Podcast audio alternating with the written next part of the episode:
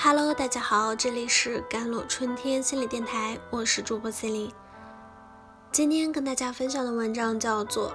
尊重孩子，有不被打扰的权利》，这才是注意力培养最基本的态度。朋友曾给我讲过他的经历，读书时代，晚上一个人在房间里看书、写作业，母亲常会过来特别的关注他。一会儿他端来水果，说你边吃水果边看书，别累着。一会儿他又跑过来问他需要喝水不，我去烧点水。一会儿又过来告诉他别熬夜太晚，对身体不好。整个晚上他感觉心里非常的不安，也没法集中精力看书，即使能持续20分钟的专注，都像有预感似的会被妈妈突兀的中断。他说妈妈的好意和关心他的确能够感觉到，可怜天下父母心。他担心孩子吃不好、喝不好、睡不好，希望自己的孩子健康平安，这是出于一个母亲的本能，他理解他。但同时他对于他的好意抱有极大的愤怒。他还说没经过我的允许，随意在我思考的时候打断我，这让我特别的无语。告诉他无数次不要这样，他依然如故，谁让我有这样的妈？事实上，妈妈的好意破坏了他思维的连续性和做事的专注力。一个周末带着孩子到好友家找他儿子玩，两个小朋友年龄相当，也比较熟悉。一进他家门，我就发现他孩子正眼睛大大的盯着客厅中央的电视看，好像是动画片，声音有点大。看到我孩子到了，热情地打招呼，牵着手，两个人去玩了。小朋友们一会儿玩积木，一会儿玩汽车，一会儿玩拼图，似乎找到了乐趣。可偌大的电视机一直保持打开的状态，让孩子玩着玩着又在电视面前愣一下，瞟一眼，再接着玩。这样的行为反复了好几次，我有点担心地说，你们为什么不把电视机关掉呢？这样会打扰孩子们玩玩具。这时奶奶说，我们孩子就喜欢看动画片，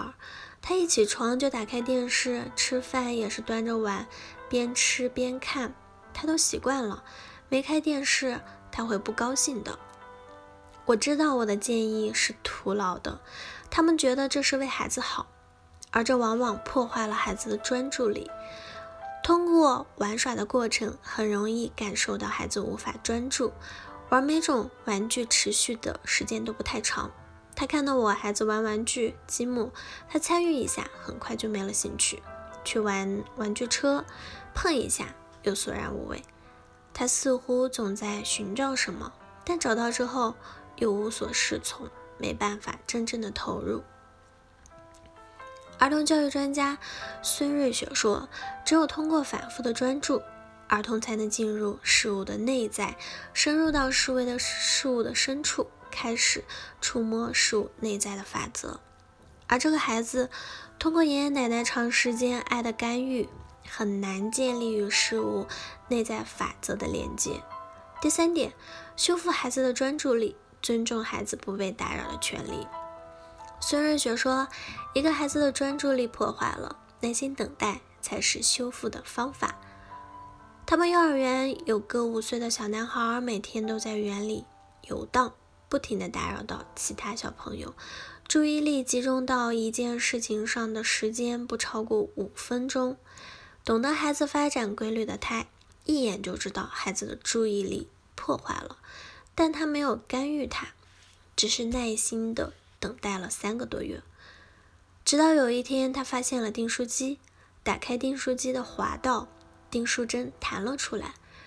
这给了他十足的兴趣，站在那投入的玩弄，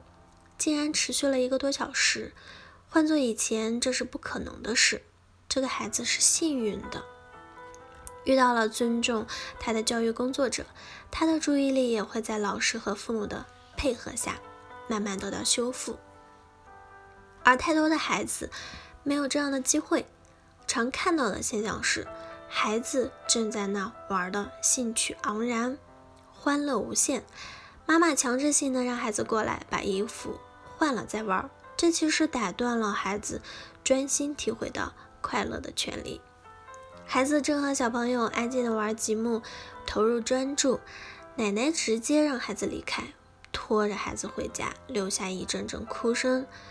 这其实打断了孩子专心探索的权利。孩子正在津津有味地看书，只听到妈妈叫他去帮忙，把他屋里的脏衣服拿去洗。